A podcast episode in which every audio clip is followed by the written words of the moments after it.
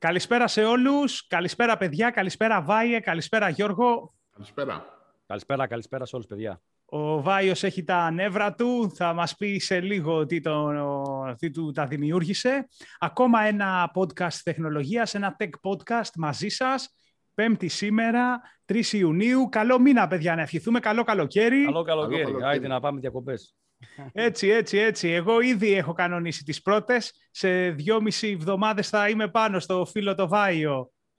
Α, σας ζηλεύω. Θα, θα βουτάμε είστε, μαζί. Είστε σίγουρος γι' αυτό. Θα του, φέρω, θα του φέρω λίγη θετική ενέργεια και λίγη τύχη, γιατί όλο κάτι βλακίες του συμβαίνουν με τα, αυτά τα μηχανήματα του διαβόλου. Ε, εντάξει, δεν είναι. Είναι θέμα εταιριών, ρε φίλε. Οι εταιρείες πλέον βγάζουν σκάρτα πράγματα. Αυτό είναι γεγονός. Φίλε, ξέρεις τι, τι, τι ωραίο διάβαζα τις προάλλες, άκουσα τις προάλλες που είπε αυτός ο Μάικλ Φίσερ από το μίστερ Mobile. Έκανε ένα smartwatch δοκιμή και έλεγε ε, παλιά τα, τα ρολόγια παλαιότερα, όταν πέρναγε η ζωή τους, ε, γινόντουσαν κοιμήλιο. Τώρα είναι, γίνονται ηλεκτρονικά απόβλητα. Ε, όλα, όλα τα πράγματα σχεδόν. Και πολύ... οι φωτογραφικές μηχανές ισχύει αυτό. Έτσι ακριβώς. Λοιπόν, ε, σήμερα τρεις Ιουνίου, καλό μήνα είπαμε σε όλους, καλοκαίρι, με καλοκαιρινή διάθεση και εμείς, ε, τριακοστή έβδομη εκπομπή, Tech Podcast, σωστά το λέω Αρβανιτή, δι με διορθώνεις. Σωστά, τριακοστή έβδομη. τριακοστή έβδομη, συνεχίζουμε δυνατά μέχρι και Αύγουστο, Εύβητο. Όχι, έτσι. Εμείς, τελείω... ε, εμείς τελειώσαμε την εκπομπή μας χτες, τελευταία εκπομπή για τη σεζόν. Εντάξει, είναι λίγο τώρα το καλοκαίρι, έχουμε...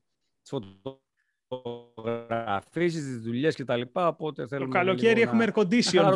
Και γιατί, αδερφέ, η Μενεγάκη παίρνει εκατομμύρια και κάνει break του καλοκαίρι. Εμείς που δεν βγάζουμε εκατομμύρια θα πάμε μέχρι Αύγουστο. Να σου πω, να σου πω ε, τι λες για το... Να, να κάνουμε το spoiler για το... Για το, για το σχόλιο μάλλον για το Survivor τώρα, που είναι και φρεσκαδούρα, που φύγε ο Ντάφη χθες. Ή να ποιος τα survivor. πούμε μετά. Ποιος Survivor. Δεν υπάρχει πια, ε. Νομίζω ότι απο... έχει εδώ και καιρό που έχει πέσει και στα YouTube τα views του ε, και τα επεισόδια τώρα που, έγινε, που είδα σήμερα, τα views που έχει, αυτά που ανέβασε το, το Survivor Greece, ας πούμε, στο κανάλι του, είναι, φίλε, βυθισμένο. Λοιπόν, ξέρω... άκου τώρα, άκου τώρα. Συνεχίζουμε μετά το... ναι, ναι, ναι, πάμε. Τα, τα σχόλια. Ε, Μία πολύ μεγάλη συζήτηση για τον Ντάφη ήταν ε, για τα χρήματα που βγάζει εκεί και ο λόγος που παραμένει και προσπαθούσε να κάνει τα πάντα για να παραμείνει, για να αυξήσει τον Κουμπαρά. Για Κουμπαρά θα, σε, θα σου μιλήσω κι εγώ για το πρώτο θέμα της ε, σημερινής εκπομπής. Και ένα πολύ ενδιαφέρον ε, νέο που κυκλοφόρησε σε Washington, ε, όχι σε Washington Post, σε Reuters και σε κάποιο άλλο ειδησιογραφικό πρακτορείο ευρωπαϊκό τις προάλλες, ότι η Ευρωπαϊκή Ένωση σκοπεύει να δημιουργήσει, φίλε Βάια και Γιώργο, ένα κοινό ψηφιακό πορτοφόλι για όλους τους πολίτες με τη, με τη μορφή app. Τι σημαίνει αυτό? Δεν πρόκειται να δημιουργηθεί κάποια καινούργια τράπεζα, απλά όλες αυτές οι πληροφορίες, Ε, όπως είναι π.χ. το διαβατήριο, ε, που είναι ένα πολύ σημαντικό έγγραφο και αναγνωρίζεται επισήμως, όπως και η ταυτότητα, εντάξει, αστυνομική, αλλά το διαβατήριο είναι πιο δυνατό επίσημο έγγραφο. Κάποιες τέτοιες πληροφορίες θα είναι αποθηκευμένες σε ένα ασφαλές περιβάλλον, το οποίο θα μπορούμε τις πληροφορίες αυτές να τις επικαλούμαστε μέσα από ένα application, οπότε σε οποιοδήποτε μέρος της Ευρώπης και αν κυκλοφορούμε ή αν θέλουμε να πραγματοποιήσουμε κάποια συναλλαγή ή να κάνουμε κάποια ταυτοποίηση ότι είμαστε εμείς, θα μπορούμε με τις πληροφορίες που βρίσκονται εκεί μέσα να μπορούμε να διαχειριζόμαστε όλη μας την ηλεκτρονική υπόσταση σε όλες τις ευρωπαϊκές χώρες. Ένα, οι πολίτες, λέει, των είκοσι επτά κρατών μελών της Ευρωπαϊκής Ένωσης, σύμφωνα με όσα αναφέρονται σε, αναφέρεται σε άρθρο τους η Financial Times, και αναπαρήγαγαν το πρακτορείο Reuters από που πήραμε την είδηση, θα μπορούν μέσω της εφαρμογής αυτής να έχουν πρόσβαση σε κυβερνητικά sites, να κάνουν πληρωμές λογαριασμών, χρησιμοποιώντας έναν μόνο τρόπο ταυτοποίησης με τις απαραίτητες εγγυήσεις ασφαλείας. Γιώργο, ε, πώς, σου, πώς σου φαίνεται αυτή η ιδέα? Δηλαδή, σαν μια ενιαία ευρωπαϊκή ηλεκτρονική ταυτότητα, θα ναι. το έλεγα. Μπορούσε εγώ, και έτσι. Πω, ακούγεται καταρχήν πάρα πολύ καλό και νομίζω ότι είναι στο σωστό... προς το σωστό δρόμο η όλη σκέψη, αλλά επειδή έχουμε δει ότι η Ευρωπαϊκή Ένωση γενικότερα είναι δυσκίνητη mm. σε οτιδήποτε έχει να κάνει με ενοποιήσεις υπηρεσιών μεταξύ κρατών Ακόμα και τώρα με τον κορονοϊό, είδατε για αυτό το πιστοποιητικό που θέλουν να βγάλουν πόσους μήνες παιδεύονται και το κάνουν βεβαιασμένα γιατί απλά τους πιέζει η πανδημία. Νομίζω ότι θα παιδευτούμε αρκετά για να το δούμε στην πράξη αυτό. Παρ' όλα αυτά όμως, όπως ακούγεται και ότι διάβασα και εγώ το άρθρο σας στο TechBlog. Ε, πού αλλού, ρε Γιώργο, στο Reuters θα το διάβαζες, στους Financial Times, όχι πλάκα κάνω. Πρώτα στο TechBlog. Ναι, ναι, ναι. Ε, για πες. Λοιπόν, διάβασα το άρθρο και επειδή είδα ότι μεταξύ άλλων έχουν και στην προδιαγραφή να εξασφαλίσουν ότι αυτά τα δεδομένα ε, δεν θα διαρρεύσουν ή δεν θα δοθούν με οποιοδήποτε τρόπο για διαφήμιση, για οτιδήποτε, για promotion ή για οτιδήποτε τέτοιο, ε, νομίζω ότι είναι μια πολύ καλή κίνηση και εντάξει, okay, ας παιδευτούν και λίγο παραπάνω οι ηγέτες των είκοσι επτά χωρών, οι ηγέτες των λαών της Ευρώπης, να το κάνουν πραγματικότητα κάποια ώρα νωρίτερα από ό,τι θα περιμέναμε ίσως. Του, του Βάιου το, το παρουσιαστικό ακόμα έχει την, την ξενέρα από πριν. Ο Βάιος το έχει πάρει με χώρα εκτός Ευρωπαϊκής Ένωσης. Ε, καλά, ε, εντάξει, οκ. Okay. Ε, στο θέμα πάντως αυτό να πω ότι αυτά έπρεπε να έχουν προχωρήσει εδώ και πολύ καιρό. Αυτά που βλέπουμε και στη χώρα μας να συμβαίνουν και που σε άλλες χώρες είναι ε, η νόρμα, δηλαδή ψηφιακές ευκολίες για τον πολίτη, να μπορείς να κάνεις οτιδήποτε θες ηλεκτρονικά και όχι να στείνεσαι σε μια σειρά και να περιμένεις να παίρνεις δεκαπέντε υπογραφές. Ακόμα, ακόμα και τώρα σήμερα υπάρχει, υπάρχουν διαδικασίες που σου λέει, ε, ακούς εκφράσεις τύπου περάστε από το πρωτόκολλο να σας πρωτοκολλήσουν τον αριθμό, πάτε στον προϊστάμενο να σας βάλουν υπογραφή, ε, πάτε στο ταμείο να πληρώσετε και επιστρέψτε στο πρωτόκολλο. Δηλαδή αυτά αποδεικνύουν καθαρά ότι η ψηφιακή, η τεχνολογία γενικότερα, αλλά και η ψηφιακή τεχνολογία ε, είναι ο μονόδρομος για να σταματήσουμε να ταλαιπωρούμαστε. Ειδικά σε μια χώρα που έχουμε ταλαιπωρηθεί τώρα, οι νέοι μπορεί να μην το περάσουν. Δηλαδή, αυτοί που είναι τώρα μέχρι και δεκαεπτά χρονών, ίσως να μην τα προλάβουν αυτά που ζήσαμε εμείς, έτσι. Γιατί ήδη έχουμε ψηφιοποιηθεί αρκετά. Αλλά και τώρα σε ποιον να τα πεις αυτά, έτσι. Πού να πεις τον πόνο σου, παιδί μου, τότε εμείς για να βγάλουμε ένα χαρτί πηγαίναμε. Θα σου λέει, άσε μας ρε πάπου, τι, λέει, τι θυμάται αυτός πριν τριάντα χρόνια, και δεν είναι πριν τριάντα χρόνια. Και πρόσφατα πέρσι που πήγα σε μια δημόσια υπηρεσία να κάνω κάποια χαρτιά, με λέγανε πάρε στο πρωτόκολλο, όχι πάνε εκεί. Και, ενώ, και ακόμα το πιο κνευριστικό στη χώρα μας είναι ότι βγάζεις κάτι, ένα χαρτί, και σου λέει, έλα να το πάρεις από την εφορία. Δεν σου λέει, θα σου στείλω ηλεκτρονικά. Πάντως έχουν γίνει σημαντικά βήματα και ναι. Μπορώ να πω ότι αυτά τα χρόνια της πανδημίας και με το ζόρι που έπρεπε βεβαιασμένα να κάνουμε πράγματα από το σπίτι μας, από το κινητό μας και να φύγουμε από την ουρά και το συνοστισμό για να μην κολλήσουμε κτλ. κτλ. Ε, γίνανε τεράστια... Έγινε πρόοδος τέλος πάντων και mm. φαίνεται ότι αυτό θα γίνει η αρχή, όπως και με το πιστοποιητικό εμβολιασμού που είναι σε επίπεδο κρατών Ευρωπαϊκής Ένωσης, το οποίο ξεκίνησε, ε, Γιώργο, ναι, από προχθές, νομίζω. Από προχθές, ε, να δούμε και, αυτή, και αυτό το ψηφιακό πορτοφόλι, η ψηφιακή ταυτότητα θα το έλεγα εγώ, ταυτοποίηση για κάποιες υπηρεσίες, το οποίο ακούγεται πολύ ενδιαφέρον και δείχνει, και ξέρεις, Βάιε, πηγαίνει προς αυτή την ενότητα ε, που οραματίζονταν όσοι δημιούργησαν την Ευρωπαϊκή Ένωση και που δεν έχει βρεθεί, δεν έχει γίνει επί του πρακτέου, δεν έχει, δεν έχει πραγματοθεί. Και δεν νομίζω. Εγώ προσωπικά πιστεύω ότι ε, okay, αυτά τα βήματα καλά είναι να γίνονται, να ενοποιηθούμε σε κάποια πράγματα. Δεν πιστεύω ότι τα επόμενη δεκαετία, εικοσαετία θα έχουμε πραγματική ενοποίηση. Υπάρχουν Α, πολλά καλά, εμπόδια, ναι. Υπάρχουν πολιτικά εμπόδια, υπάρχουν είναι, κοινωνικά εμπόδια. Οι είναι ξεκάθαρες, δεν θέλουν να γίνει οικονομική ένωση, οπότε δεν πρόκειται να γίνει ναι, πραγματική ένωση. Δεν πρόκειται να γίνουμε Αμερική, που είχαν Αμερική το όραμα Ηνωμένες Πολιτείες της Ευρώπης. Δεν πρόκειται να γίνουμε Αμερική. Ακόμα μη σου πω ότι και η Αμερική μπορεί να αντιμετωπίσει προβλήματα δεν από διάσπασης, αλλά προβλήματα γενικότερα. Τέλος πάντων, Θέλω... το θέμα είναι ότι καλό είναι που γίνονται. Θέλω να με πας, μιας και είσαι σε Αμερική, θέλω να με πας στο επόμενο θέμα που αφορά την NASA. Να πω, να πω εδώ πέρα, πριν ξεκινήσεις Βάιο, ότι υπάρχει ε, Ευρωπαϊκή Υπηρεσία Διαστήματος, η ι ες έι, ι ες έι, European Space Agency, ε, κάνει δουλειές. Είμαστε και μέλος. Είμαστε... Συνεργάζεται και με την NASA, βέβαια. Αυτό. Αλλά αυτά, αυτό το τελευταίο χρονικό διάστημα η προβολή είναι στραμμένη προς, την, προς εκείνη την πλευρά ε, του, μετά τον Ατλαντικό ε, και τις ιστορίες και τα ευχάριστα νέα που μας, που μας έρχονται από την NASA. Εντάξει, τώρα βέβαια χωριστήκανε, γιατί και οι Κινέζοι είπαμε ότι καταφέραν να προσγειώσουν το δικό τους rover. Πάντως, ε, η είδηση που μας έρχεται από την πλευρά του Ingenuity, που σας, έχουμε, που σας τα έχουμε πρίξει λίγο, είναι η αλήθεια, τα σηκώτια εννοώ.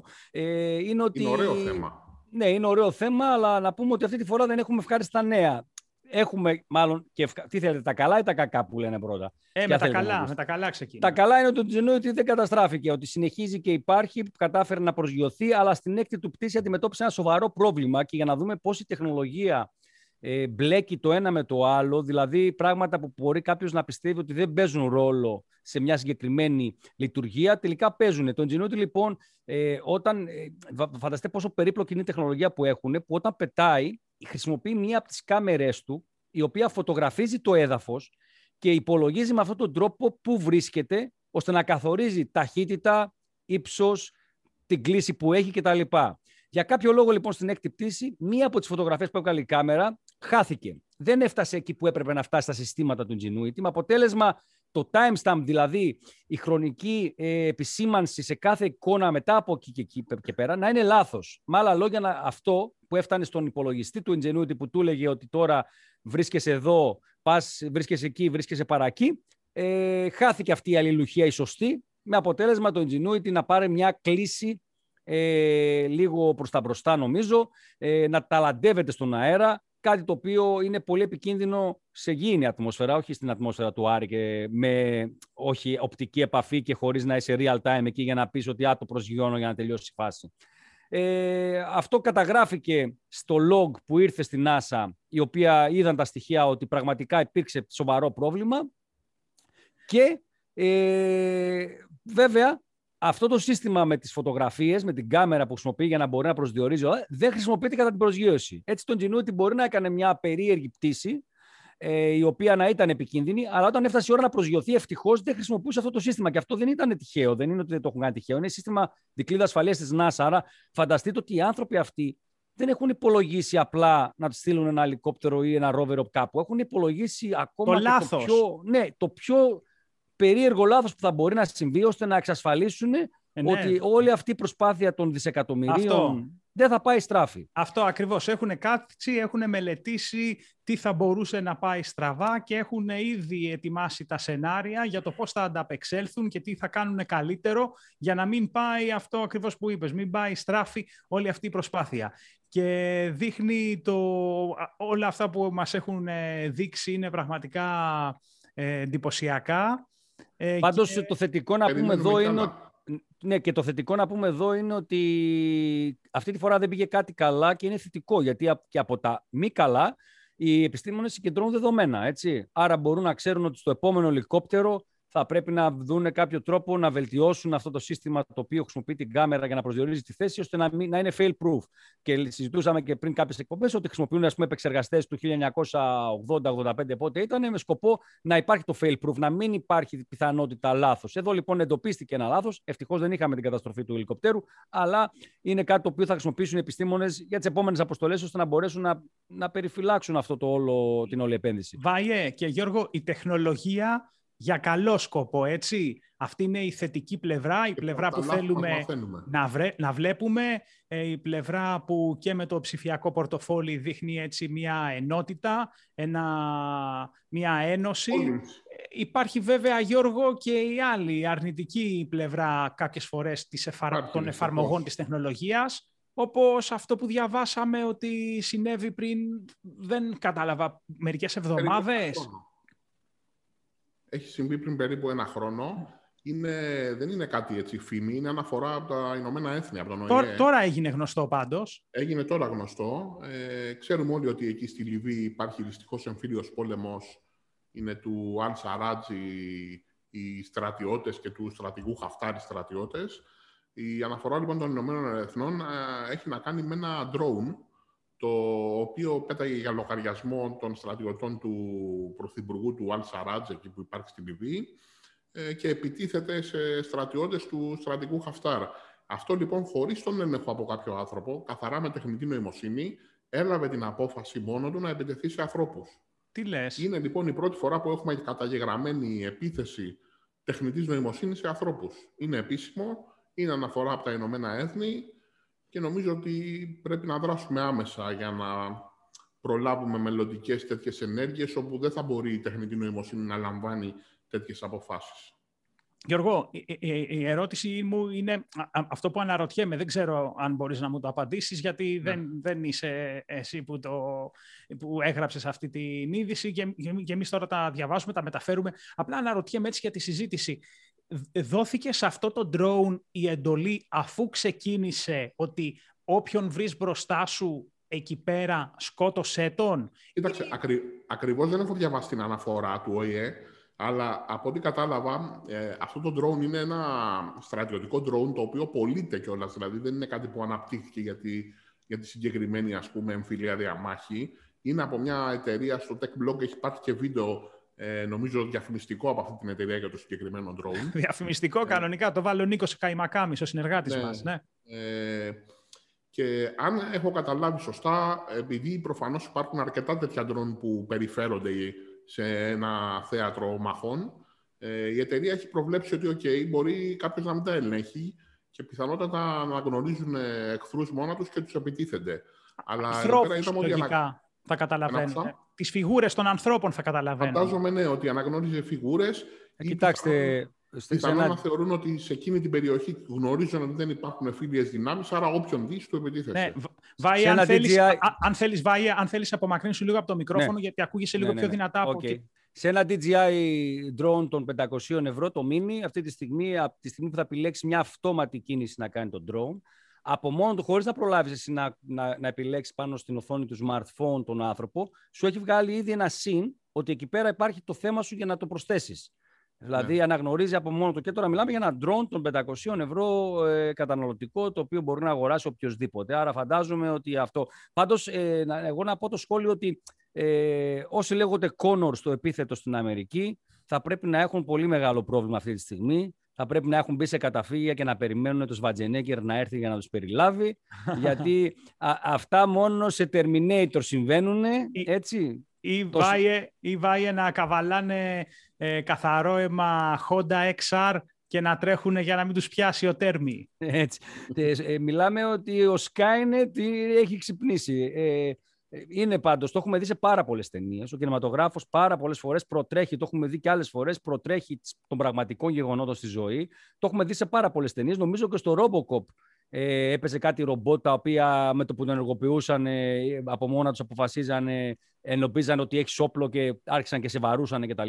Άρα ε, και η τεχνητή νοημοσύνη δυστυχώς όσο έχει τα καλά της μπορεί να χρησιμοποιηθεί και για τέτοιους σκοπούς, και φυσικά εδώ έρχεται η περίπτωση του λάθους. Γιατί όπως είδαμε και με τα αυτόνομα οχήματα, δεν είναι αλάνθαστη η τεχνολογία αυτή ακόμα. Καλά, τα τροχαία με τα αυτόνομα έχουν αυξηθεί υπερβολικά στην Αμερική. Γιατί ναι, ο για... κόσμος κάνει και βλακίες, έτσι. Εντάξει, πάει, και... πάει και κάθεται στο πίσω κάθισμα. Ναι. ναι. Εγώ νομίζω το ίδιο είναι και με αυτά τα... Τομ Κρούζ σε εκείνη την ταινία... Έλα, Γιώργο. Νο, νομίζω ότι το ίδιο είναι και με αυτή την τεχνολογία που χρησιμοποιείται στη μάχη. Ναι, τα drone βοηθούν, ας πούμε, μια πολεμική μηχανή να έχει λιγότερες απώλειες, αλλά από την άλλη, το αν θα επιτεθεί κάπου ένα drone, αν θα κάνει την επίθεση, θα πρέπει τον τελικό λόγο να τον έχει άνθρωπος. Θα πρέπει να τον έχει κάποιος, ας πούμε, αξιωματικός, ο χειριστής. Δεν θα πρέπει να τον έχει η μηχανή. Ή, ή Γιώργος, σου λέω, εκτός αν το, αν το στείλανε ευθεία, ε, ξέρουν ότι εκεί πέρα υπάρχει μόνο θύλακες εχθρού. Πάλι, αυτό είναι, όποιον βρήκε... Αυτό είναι επίθεση καμικάζ. Καταρχήν, ε, να σας θυμίσω, να σας θυμίσω την ταινία του δύο χιλιάδες δεκαπέντε, Eye in the Sky, που είναι οι Αμερικανοί που έχουν, ή οι Βρετανοί που έχουν ένα drone και βρίσκονται κάπου στην Αφρική έτοιμοι να χτυπήσουν κάποιους τρομοκράτες, και εκεί πέρα εμπλέκονται για να πάρουν την τελική απόφαση. Ο πρωθυπουργός της Βρετανίας, ο πρωθυπουργός της συμμαχίας που είναι όλοι αυτοί οι πρωθυπουργοί, και προσπαθούν όλοι να δουν αν πρέπει να χτυπήσουν. Και μιλάμε, όλη η ταινία γυρνάει γύρω από αυτό και η απόφαση βλέπουμε ότι είναι κάτι πολύπλοκο. Πόσο μάλλον yeah. τώρα, όταν ένα μηχάνημα από μόνος θα αρχίσει να αποφασίσει και, και τρομοκράτης να είναι κάποιος ή εγκληματίας και να πάει να το χτυπήσεις, πρέπει να σκεφτείς ότι μπορεί να υπάρχουν δίπλα του κι άλλοι. Έτσι. Ακριβώς. Φαντάζομαι τώρα να αρχίσει να γαζώνει αυτό, αυτό και να χτυπήσει από δίπλα Ά, παιδιά, γυναίκες κτλ. Να, να σου ζητήσω πάλι να, να πας λίγο ή το μικρόφωνο πιο πέρα, γιατί ακούγεσαι πιο δυνατά και από τους τρεις okay, μας. Okay, okay. Μπορεί να μετακινηθεί και το μικρόφωνο.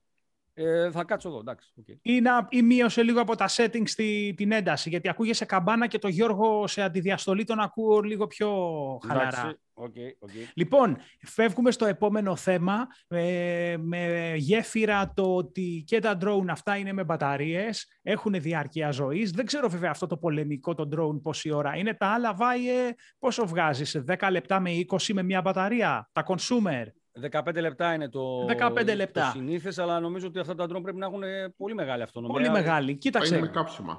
Καλή, καλή. Ναι, μπορεί να είναι. Λες να έχουν κάψιμα, Γιώργο. Κάποια από αυτά είναι με κάψιμα. Είναι, έβλεπα τώρα μια είδηση ότι ε, και στο Αιγαίο η ελληνική πολεμική αεροπορία θα χρησιμοποιήσει μέσα στο καλοκαίρι κάποια drone, τα οποία είναι αρκετά μεγάλα και είναι με κάψιμα. Και τώρα που λέμε για μπαταρία, ε, έσβησε από πίσω και η μπαταρία του ελ ι ντι φως μου.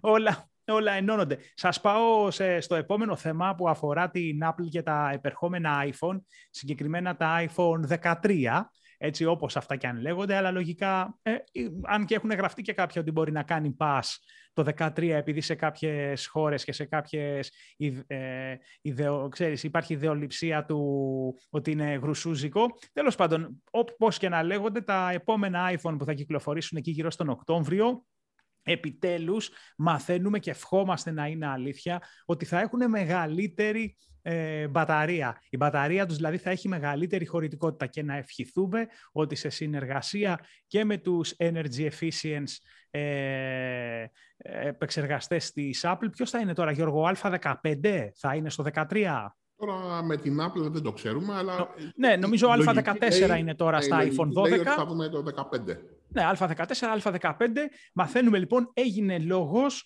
ε, για κάποιες πληροφορίες ανεπιβεβαίωτες μέχρι στιγμής που κυκλοφόρησαν στο ίντερνετ και κάνουν λόγο ότι το άιφον δεκατρία μίνι θα υπάρχει μάλλον ξανά έκδοση του iPhone mini, αν και είχαμε διαβάσει τις προηγούμενες εβδομάδες, μήνες, ότι δεν είναι το καλύτερο μοντέλο σε πωλήσεις από τη συγκεκριμένη φουρνιά iPhone για την Apple. Φαίνεται όμως ότι η εταιρεία θα εξακολουθήσει να βγάζει μια μικρότερη σε μέγεθος συσκευή και τιμή.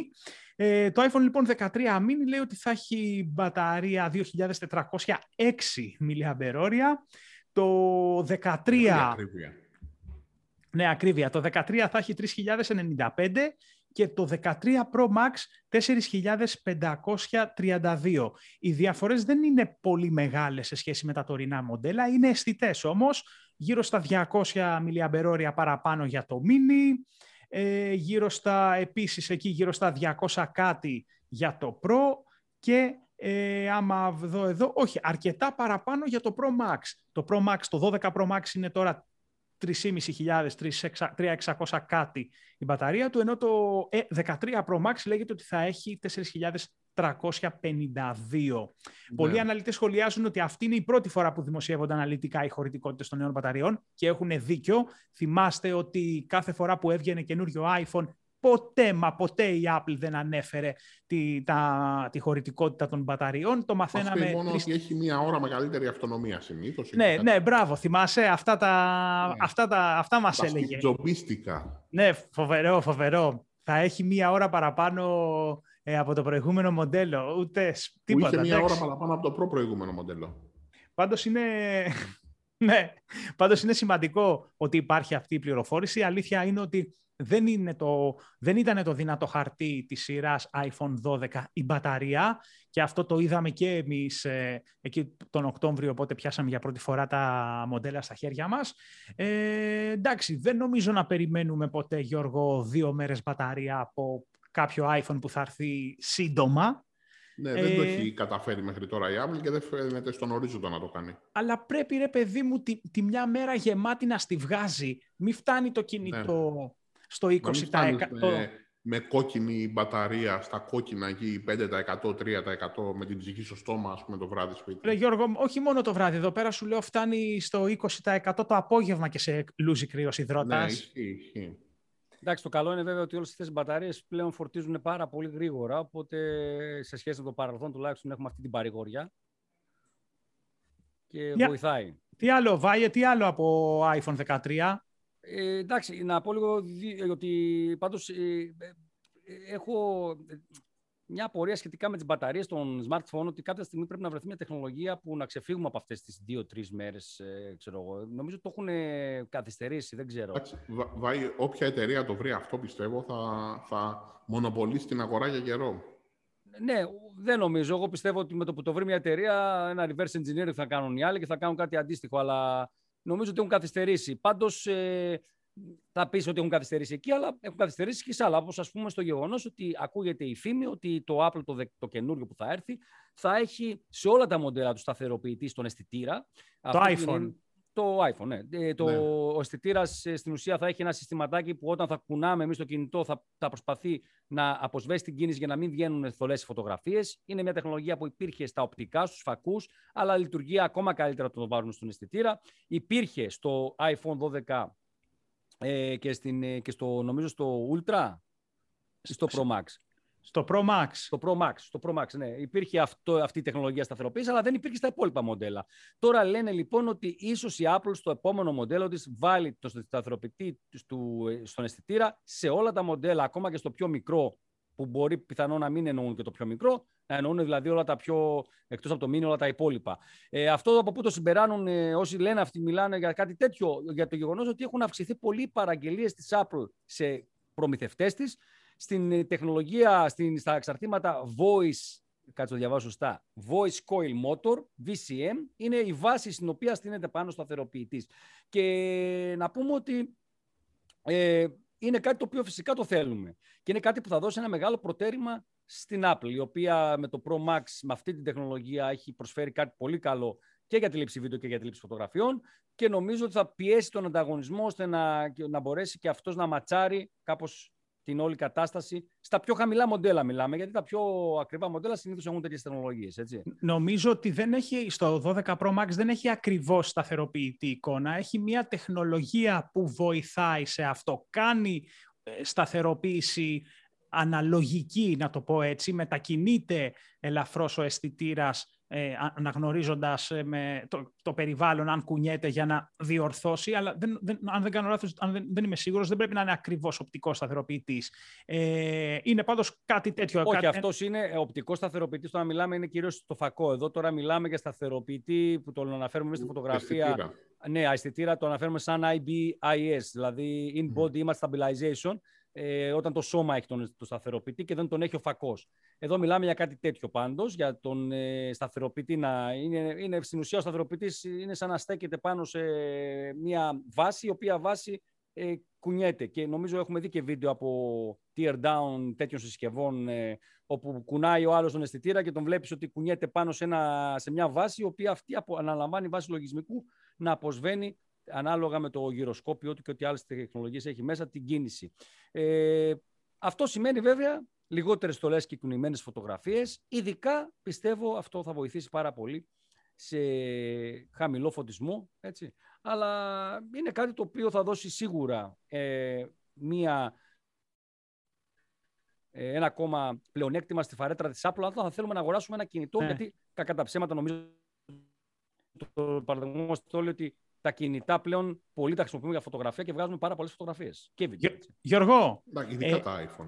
Γιώργο, μας πας τώρα σε, στο στρατόπεδο Samsung. Πέρασαμε στο αντίπαλο δέος, ε, στη Samsung, όπου ε, η Samsung έχουμε μάθει εδώ και καιρό ότι συνεργάζεται με την έι εμ ντι για τη νέα γενιά των επεξεργαστών Exynos. Ε, και στην Computex η έι εμ ντι ανακοίνωσε λοιπόν ότι ο επερχόμενος Exynos δύο χιλιακόσια που θα τον δούμε λογικά κάποια στιγμή προς το τέλος του έτους, ε, θα έχει μέσα κύκλωμα γραφικών της έι εμ ντι με αρχιτεκτονική αρ ντι εν έι δύο. Τι σημαίνει αυτό? Ότι φαντάζομαι τον επεξεργαστή αυτόν θα τον δούμε στο Galaxy ες είκοσι δύο του χρόνου, Φλεβάρι, Μάρτιο, όποτε βγει, Γενάρη, δεν ξέρω πότε θα βγει. Ε, σημαίνει λοιπόν ότι αυτό που η Samsung θέλει εδώ και αρκετό καιρό, να βελτιώσει αρκετά τις επιδόσεις γραφικών των smartphone της, με, με τη βοήθεια της έι εμ ντι θα το, θα το επιτύχει.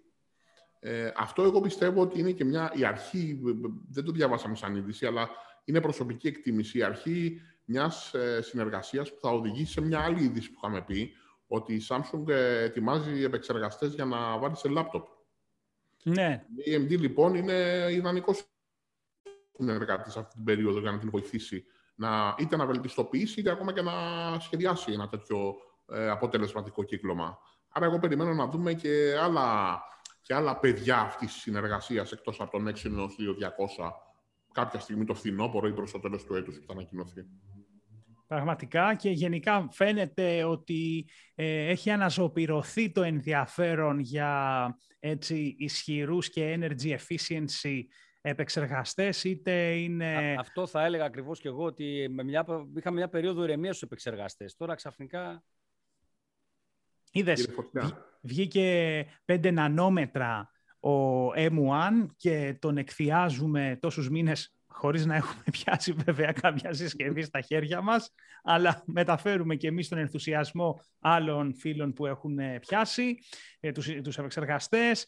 Μιλάμε τώρα για βελτίωση ε, στον Exynos. Παιδιά, by the way, είχαμε και την ανακοίνωση του Harmony ο ες χθες, ε. Το σκέφτηκα, wow. γιατί επειδή λέμε τώρα για, για Exynos και τέτοια, θυμήθηκα και τον Kirin ε, High Silicon της Huawei, Harmony ο ες εχθές. Ε, μικρή παρένθεση, ε, τρεις συσκευές με προεγκατεστημένο το συγκεκριμένο λειτουργικό θα κυκλοφορήσουν, δεν ξέρω Ελλάδα ποιες θα έρθουν και αν θα έρθουν. Ένα tablet, ένα smartwatch και μία, ε, και μία τηλεόραση. Τι ήταν, Γιώργο, ξέχασα. Tablet, smartwatch και άλλη ε, μία συσκευή. Νομίζω τηλεόραση ήταν. Εγώ θα σου πω την είδα την παρουσίαση δυστυχώς προς το τέλος. Εγώ ολόκληρη. Διήρκησε περίπου μία ώρα και σαράντα λεπτά, πενήντα ναι, λεπτά. Ναι, πρέπει να ήταν, γιατί ξεκίνησε τρεις ώρα Ελλάδος, εγώ την είδα προς το τέλος. Ε, και είδα αυτό έτσι που με έχει αφήσει εμένα με απορία και δεν μου το έλυσε ούτε στο τέλος της παρουσίασης, είναι αν τελικά αυτό το Harmony ο ες θα το δούμε και σε παλιότερες συσκευές Huawei, κυρίως αυτές που δεν έχουν Google Apps. Ε, ανακοίνωσαν κάτι για σαράντα, αν δεν κάνω λάθος, ότι μάλλον θα το δούμε σε update και τα λοιπά. Θα γίνουν, και όχι μόνο, Γιώργο, ανακοίνωσε μια σειρά από smartphone. Ακόμα και, το, και κάποιο πι δέκα, μέιτ δέκα. Αυτό είναι παλιό αρκετά, αν είναι το μέιτ δέκα. Ναι, ναι, ναι, ναι. Έδωσε μια λίστα, δεν ξέρω σε ποιες χώρες θα έρθει και πότε. Ε, αλλά έδωσε μια... να το δούμε. Φαίνεται ότι αυτοί έχουν κάνει αρκετή δουλειά στο κομμάτι εκεί να φτιάξουν ένα δικό τους οικοσύστημα που νομίζω είναι και το πιο σημαντικό για το αν θα πετύχει στην πορεία. Ε, πρέπει να το δούμε και στην πράξη πώς δουλεύει. Κοίταξε, είναι κοίταξε. Ωραίο ερώτημα. Εγώ παρακολούθησα όλη τη, όλο το... Όλο, χθες σου λέω από τις τρεις το μεσημέρι ώρα Ελλάδος μέχρι τις πέντε παρά. Πρέπει, παρά να, πρέπει να πήγε. Λοιπόν, ε, ουσιαστικά αυτοί που επικεντρωθήκαν ότι θέλουν να δημιουργήσουν το δικό τους οικοσύστημα, δηλαδή να mm. βάλουν δικές τους συσκευές, ακόμα ναι, δικές τους συσκευές όπως τηλεόραση, tablet, κινητό, smartwatch, αλλά και να δώσουν, είναι ανοιχτό, μπορούν να δώσουν την πλατφόρμα και σε κατασκευαστές π.χ. λευκών συσκευών, ε, ψυγείων, ε, κουζινών. Ε, Για το smart κομμάτι. Ακριβώς, και να είναι Harmony ο ες ready, οπότε να φτιάξουν ένα δικό τους κλειστό οικοσύστημα όπου με μεγάλη ευκολία αυτές οι συσκε... όλες αυτές οι συσκευές μεταξύ τους θα επικοινωνούν. Δηλαδή βασίστηκαν στο ότι δεν θα χρειάζεται να ανοίξεις, να κάνεις α, άνοιξε το Bluetooth στη συσκευή, κάνε το να είναι visible, ε, κάνε αναζήτηση στο άλλο, πάντρεψε το, κάνε διξεράνε. Όλα αυτά θα γίνουν seamless. Βέβαια, σημαντικό είναι ότι πάλι και αυτό δείχνει ένα, ένα κλειστό οικοσύστημα. Δηλαδή, εμένα δεν με άφησε ε, χαρούμενο και ευχαριστημένο, γιατί για να τα κάνεις όλα αυτά στην πράξη και να λειτουργούν τόσο seamless, θα πρέπει όλες οι συσκευές να είναι ή Huawei ή ε, κατασκευαστών, δηλαδή συγκεκριμένο. Δεν μπορείς να πάρεις όποιο ψυγείο θέλεις ή όποιο ε, Wi-Fi ε, air condition, ναι. και να κάνεις αυτή την ευκολία. Θα συνδέεται ναι. στο οικοσύστημα λογικό με Wi-Fi ή οτιδήποτε άλλο με Bluetooth, αλλά αυτή η ευκολία θα γίνεται μόνο με τέτοιο. Πρέπει δηλαδή να είσαι, είσαι περιορισμένος για το τι θα αγοράσεις. Ναι, γι' αυτό ξεχνάμε... είναι, είναι φιλόδοξο το σχέδιο αρκετά. Μην ξεχνάμε ότι Google Android, Apple iOS, τα Windows δεν καταφέραν να φτάσουν ποτέ εκεί και, και, και φύγαν από την αγορά. Έτσι. Δηλαδή δεν μπορέσανε ποτέ να φτάσουν στην αποδοχή των δύο αυτών συστημάτων. Γιατί φαντάζομαι ότι όταν βγάζω μια συσκευή, εγώ ένα έξυπνο ποτήρι, πρέπει να φτιάξω μια εφαρμογή για Android, πρέπει να φτιάξω μια εφαρμογή για iOS, θα πρέπει να φτιάξω τώρα και μια εφαρμογή για το Harmony, που σημαίνει έξτρα κόστος για τις εταιρείες. Και φυσικά στην αρχή εννοείται ότι πώς θα έχουν ε, ε, συσκευές με, με, με Harmony ε, για να μπορούν να πει ότι αξίζει να επενδύσω σε προγραμματιστές να μου φτιάξουν Κα, την εφαρμογή. Καταρχάς, Βάιε, να σου το πω διαφορετικά. Όλη αυτή η φάση θα λειτουργεί Κίνα. Δεν θα έρθουν εδώ πέρα συσκευές. Δηλαδή, θα, ναι. λογικά θα, έρθουν, θα έρθει τάμπλετ, θα έρθει κινητό, θα έρθει και το άλλο. Σου έχει ξεκινήσει και με το App Market, ε, το δικό του μαγαζί. Με, με τις, με το, συγγνώμη, ναι, το App Gallery. Εντάξει, έχει ρίξει πάρα πολύ χρήμα και σε developers και σε διαφήμιση. Θα υπάρξει κομμάτι που θα το πάρει. Αλλά αυτή, αυτό, η ουσία τουλάχιστον που καταλάβαμε από την πρώτη παρουσίαση, γιατί χθες έκανε πρεμιέρα στην Κίνα. Να φανταστείτε βέβαια, να φανταστείτε δηλαδή ότι η, η παρουσίαση ήταν στα κινέζικα και είχαν βάλει μεταφράστρια ε, live, που σημαίνει mm. ότι δεν ήταν ευρωπαϊκό λανσάρισμα, ήταν κινέζικο και γινόταν real time μετάφραση στα αγγλικά από μια ε, γυναική αγωνή. Και, και η αλήθεια είναι ότι με δεν μια τεράστια... Έρθει. Ναι, η αλήθεια είναι όμως ότι με μια τόσο τεράστια αγορά που έχει η Κίνα, δεν ξέρω αυτό, πόσο έχει ανάγκη. Αλλά θέλω να πω ότι δεν βλέπω εγώ να έρχεται, ε, πώς να το πω, φούρνος μικροκυμάτων powered by Harmony ο ες στην Ελλάδα. Mm-hmm. Ναι, αυτό θα... θα είναι δύσκολο, γιατί θα πολύ... πρέπει να, τι θα... να... Εντάξει, να κάνεις με κάποιο brand που παίζει πολύ στην Ευρώπη. Ε, ναι, αν δεν κάνω λάθος, πρέπει να είδα, χωρίς να αναφέρθηκε, πρέπει να είδα το όνομα της ε, Μήδεια. Την έχετε δει? Ναι, που έχει και κλιματιστικά. Μπράβο. Και... Ναι. Αυτό είδα σε, σε, ένα, σε ένα κομμάτι της παρουσίασης που έδειχνε έτσι με γραφικά το πόσο εύκολο γίνεται το connectivity. Ε, φάνηκε μια συσκευή να είναι μηδέα. Ξεχώρισα το λογότυπο. Λογικά κινέζικη θα είναι, αλλά θέλω να σου πω, δεν νομίζω να, να γίνει αυτό το πράγμα. Και να, και να πω και κάτι άλλο. Ε, και την γυρίσανε πολύ την πιφτέκα, ρε παιδιά.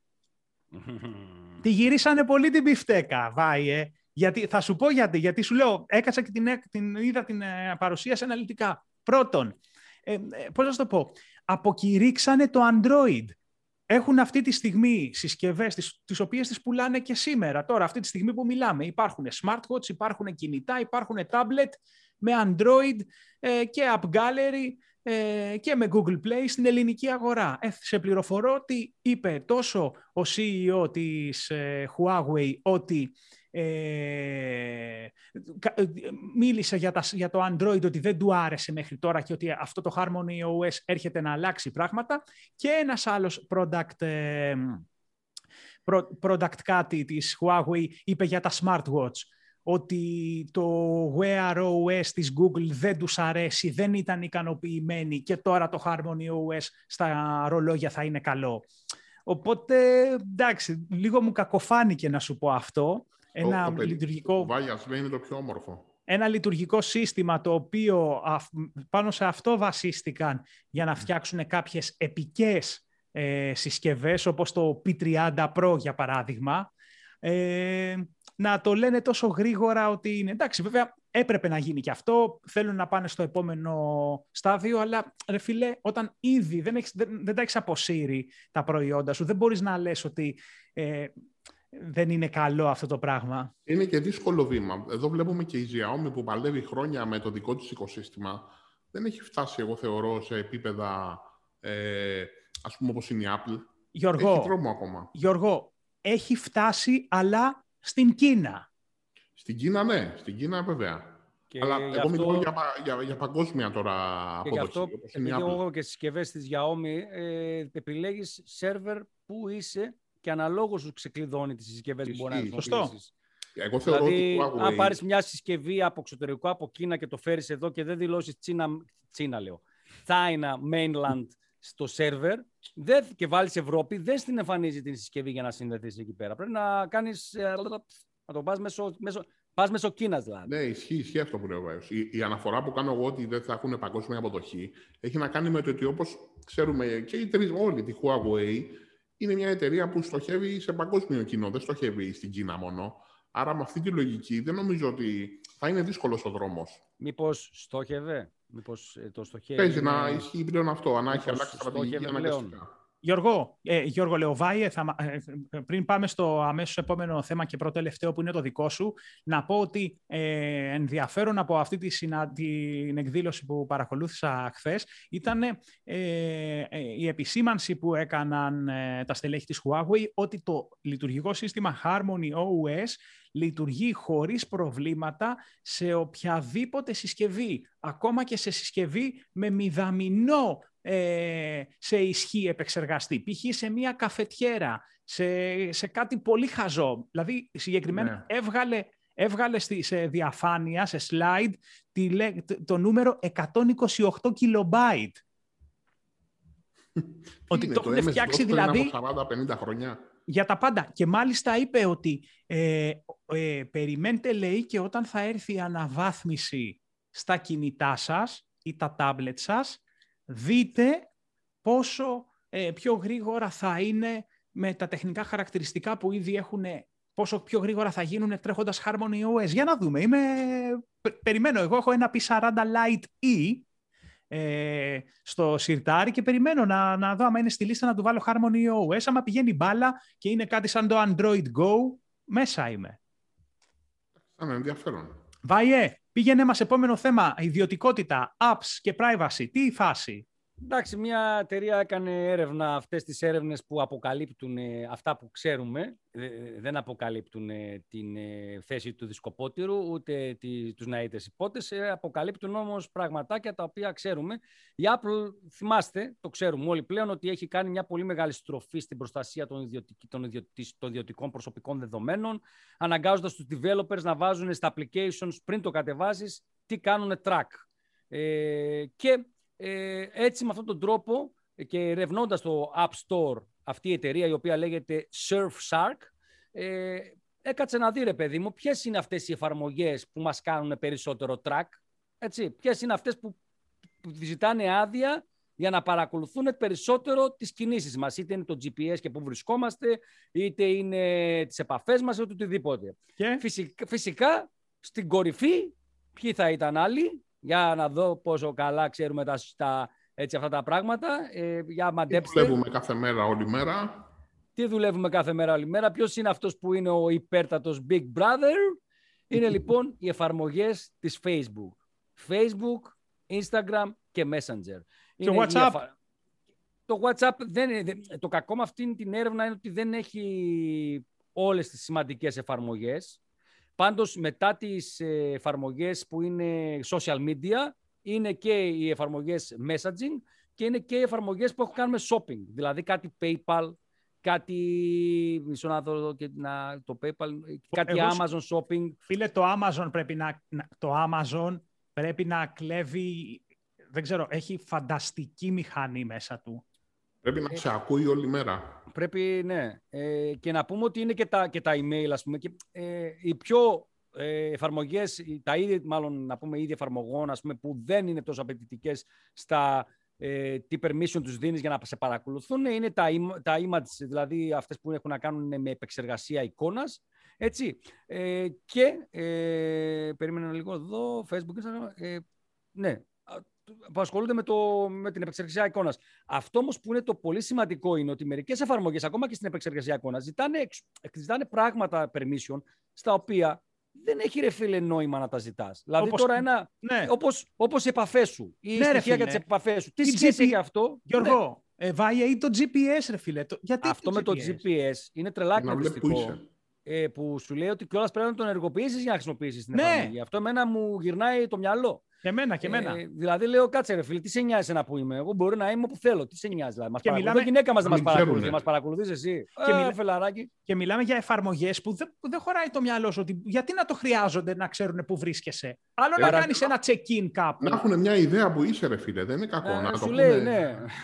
Πάντως, μια από τις εφαρμογές, ας πούμε, στο imaging που είναι η βι ες σι ο, που είναι πολύ γνωστή εφαρμογή. Ζητάει για το location, ζητάει για τις εφαρμογές, ζητάει για επαφές. Τις, για, τις, ναι, για τις επαφές, για πληροφορίες για τις επαφές, όχι μόνο τις επαφές σου, αλλά και πληροφορίες για τις επαφές. Ε, δηλαδή, και λες, όπα ρε φίλε, τι γίνεται εδώ πέρα. Βέβαια, μην ξεχνάμε ότι γίνεται μια τεράστια μάχη και το έχουμε δει και στο Facebook, όσοι έχουμε σελίδες και όσοι έχουμε... Ε, και γενικότερα social media από τα οποία χρησιμοποιούμε πιο επαγγελματικά, ότι γίνεται μια τεράστια μάχη πλέον με την ιδιωτικότητα και με την προσπάθεια να υποστηρίξει κάθε πλατφόρμα τους διαφημιζόμενους της, YouTube, Facebook, Instagram, με αποτέλεσμα όλα αυτά να, να έρχονται να κουμπώνουν πάνω στο... και οι χρήστες πλέον δεν ξέρουν τι να κάνουν. Δηλαδή, λες, είναι μια ωραία εφαρμογή. Είναι μια εφαρμογή πραγματικά, πραγματική, δεν είναι... Είναι θέλω δωρεάν. Να την είναι, είναι δωρεάν. Είναι δωρεάν η υπεπληρωμή και θέλω να την κατεβάζω να την χρησιμοποιήσω. Και αρχίζει και με λέει permission στο μικρόφωνο, permission στην κάμερα, permission στα contacts, permission στο τζι πι ες. Κάτσε, μπάστα να πούμε. Και, και η αλήθεια είναι αυτή που λες, Γιώργο, ότι η ουτοπία ότι αν θέλεις θα δώσεις access, γιατί θυμάστε παλιά στο Android δεν υπήρχε. Μετά έγινε η φάση, τουλάχιστον στο Android και που το παρακολουθώ πολύ στενά, και αρχίσαν να βγαίνουν το δώσε OK, OK, OK, δύο τρία OK για την εφαρμογή. Τώρα, όπως είπαμε, και να τα, άμα δεν τα δώσει τα OK, τι στο εμφανίζει, αφού δεν τρέχει η εφαρμογή, κλείνει. Τέλος πάντων. Ε, εν τω μεταξύ και στο βι ες σι ο, ε, βι ες σι ο ε, ζητάει και για το search history και για το τι αγορές κάνεις. Δηλαδή, πράγματα που λες, ε, δηλαδή... Και μην ξεχνάμε ότι υπάρχει φημολογία και έχει αποδειχτεί, νομίζω, και σε περιπτώσεις περιπτώσεις, ότι αυτά τα δεδομένα που συλλέγουν κάποιοι τα πουλάνε σε άλλους. Έτσι. Άρα, ah, ο καθένας okay. βέβαια και πράττει ότι θέλει. Εγώ, το κακό είναι με μένα. Προσωπικά θα μιλήσω για μένα, ότι όταν κατεβάζω μια εφαρμογή που μου αρέσει και θέλω να τη χρησιμοποιήσω, πατάω το yes χωρίς να υπάρχει αύριο. Ε, δώσε permission σε όλα. Αυτό κάνουμε, ρε, ναι, δεν με νοιάζει. Άρα... Άρα τίποτα. Μην το συζητάς καθόλου. Πάμε Γιώργο. Στα βουνά, χωρίς κινητά να ησυχάσουμε. Αυτό, στο, στο γράμμο που ήσουν προχθές. Πάνω, καλά πέρασες. Στην Πίνδο, στην Πίνδο. Δεν, δεν, δεν με ρωτήσατε, δεν με ρωτήσατε. Για πες, κλείστο όμως, πες το γρήγορα. Τίποτα, τίποτα. Ωραία είναι να πάτε Βάλια Κάλτα και εννοείται να πάτε Ζαγοροχώρια. Εντάξει, όσοι, όσοι είναι από το βορρά τα ξέρουν. Όσοι δεν είστε στο βορρά εκεί κάτω νότια, Ζαγοροχώρια μια φορά στη ζωή σας και γράμμους, Πίνδους και τα λοιπά, Βάλιες Κάλτες, να πάτε. Εμείς έχουμε Ψιλωρίτη, δεν θέλουμε κάτι άλλο. Ψιλωρίτης, ρε φίλε, θέλει να περάσει τη θάλασσα όμως. Εγώ σου λέω για πιο βατά πράγματα. Πας ε, το επειδή είπες για νότιους όμως. Είμαστε κάτω, μένουμε κάτω, έχουμε τον Ψιλωρίτη. Δεν α, πάμε α, πού άλλου να πάμε. Ε, δεν υπάρχει καλύτερο. Ε, για, για τους Αθηναίους, λέει Κωστά. Ναι, για τους Αθηναίους. Εντάξει. Αλλά εγώ δεν είμαι Αθηναίος, είμαι κριτικός. Η λοιπόν, κριτική είναι κοντά με τους Θεσσαλονικείς. Είμαστε αδερφές ψυχές, δεν είναι. Γιώργο. Γιώργο, πήγαινε μας σε καυτό νέο επί του πιεστηρίου που λένε. Είναι καυτό νεάκι, πάρα λίγο, πολύ ωραίο. Πριν μερικές ώρες ανακοινώθηκε. Έτσι, χτες αργά ανακοινώθηκε επίσημα. Η Microsoft λοιπόν είχε πει κάτι ψηλά ο Σάντια Ναντέλα την προηγούμενη εβδομάδα στο Microsoft Build. Δεν είχε πει κάτι συγκεκριμένο, αλλά χτες το βράδυ αργά έγινε επίσημο εικοστή τέταρτη Ιουνίου. Mark your calendars που λένε και στα αγγλικά. Σημειώστε το ημερολόγιο. Θα γίνει η ανακοίνωση των νέων Windows. Ετοιμαστείτε. Όχι νέας, νέο update των Windows δέκα. Mm. Νέων Windows δεν ξέρουμε πώς θα τα λένε, αν θα τα πούνε δέκα, έντεκα, είκοσι ή κάπως αλλιώς. Αλλά εκείνη την ημέρα, εικοστή τέταρτη Ιουνίου, ε, αν θυμάμαι καλά, έξι ώρα το απόγευμα, στην ώρα, ώρα Ελλάδος είναι, ε, θα γίνει η ανακοίνωση από τη Microsoft ε, των νέων Windows. Δεν φαντάζομαι ότι θα μιλάμε για κυκλοφορία τους κιόλας, αλλά θα είναι ένα, εικάζω ένα roadmap, τι θα δούμε και πότε θα το δούμε. Ετοιμαστείτε ε... για μια δύσκολη περίοδο μετά από και πέρα, μετά την ε, κυκλοφορία τους, γιατί θα μας βγει Παναγία, εγώ σας το λέω από τώρα. Από δεν βάζω άλλα Windows. Λοιπόν, άρα βάει, ήρθε ο καιρός να περάσεις σε Mac μέχρι να σταθεροποιηθούν τα νέα Windows και να ξαναπάρεις ένα Windows πι σι. Πάντως, εγώ παιδιά δεν σας κρύβω ότι ναι, δεν θέλω να περάσω δύσκολα, αλλά πάντοτε είμαι ενθουσιασμένος με, κάτι, με κάθε τι νέο που ανακοινώνεται. Και εγώ ανυπομονώ... θα περάσω κατευθείαν, ξέρετε, όταν βγουν. Τι, Γιώργο? Εγώ θα τα εγκαταστήσω κατευθείαν όταν βγουν τα νέα Windows. Και εγώ, αλλά δεν ξέρω αν θα τα βάλω σε κανένα δυο λάπτοπ ή κατευθείαν στο main πι σι που κάνω την... Κατευθείαν, πιστεύω, με Microsoft. Είδες τι ευτυχισμένος άνθρωπος, και να βγάλει πρόβλημα δεν έχει προβλήματα. Ε. Είναι η καλύτερη φάση. Αυτό. Να μην έχεις θέμα, να πεις τα περνάω και άμα κολλήσει, κολλήσει, αδερφέ, το ξανακάνουμε φορμάτι, δεν μας ενδιαφέρει. Αυτό. Λοιπόν, Windows έντεκα ή όπως αλλιώς λέγονται εικοστή τέταρτη Ιουνίου και δυνατός ο μήνας ο Ιούνιος, έτσι, με ναι. Harmony ο ες χθες, εικοστή τέταρτη Ιουνίου αυτό. Έρχεται και ένα Realme τζι τι φάιβ τζι ε, στα μέσα του μήνα, ένα smartphone, έρχεται και Ελλάδα. Να δούμε αν η τιμή του θα είναι όσο έτσι, όνειρο συζητιέται ότι θα είναι σε άλλες χώρες όπου θα κυκλοφορήσει. Με αυτά και με αυτά, φτάσαμε και στο τέλος της σημερινής εκπομπής. Tech Podcast, εδώ με την καλύτερη παρέα τεχνολογίας. Βάιο, Βίτο, Γιώργο Αρβανιτίδη. Περάσατε καλά, βρε παιδιά. ε, περάσατε.